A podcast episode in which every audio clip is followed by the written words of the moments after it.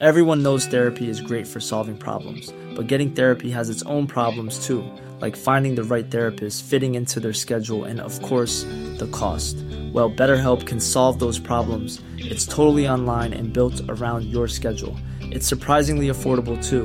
Connect with a credentialed therapist by phone, video, or online chat, all from the comfort of your home. Visit betterhelp.com to learn more and save 10% on your first month. That's BetterHelp, H E L P. Heraldo Podcast, un lugar para tus oídos. Noticias del Heraldo de México. Este lunes 23 de octubre, al menos tres elementos de la Secretaría de Seguridad Pública del municipio de Coyuca de Benítez Guerrero fueron asesinados a balazos en la comunidad del Papayo. Entre las víctimas se encuentran el secretario de Seguridad Pública del municipio, Alfredo Alonso López, así como el director de la Policía Preventiva, Honorio Salinas Garay, además de 11 agentes municipales.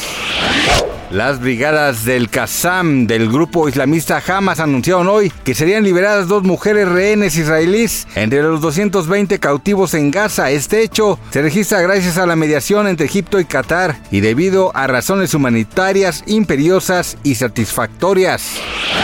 Y recuerde que en estas festividades, con motivo del Día de Muertos, no puede dejar de lado sus mascotas, así que póngale el mejor disfraz y asista a la caminata perruna prevista para el próximo jueves 26 de octubre en Pilares, Juventino Rosas, Alfonso Priani, La Guadalupe, en la Magdalena Contreras, un evento gratuito e impulsado por la ex jefa de gobierno Claudia Sheinbaum Pardo.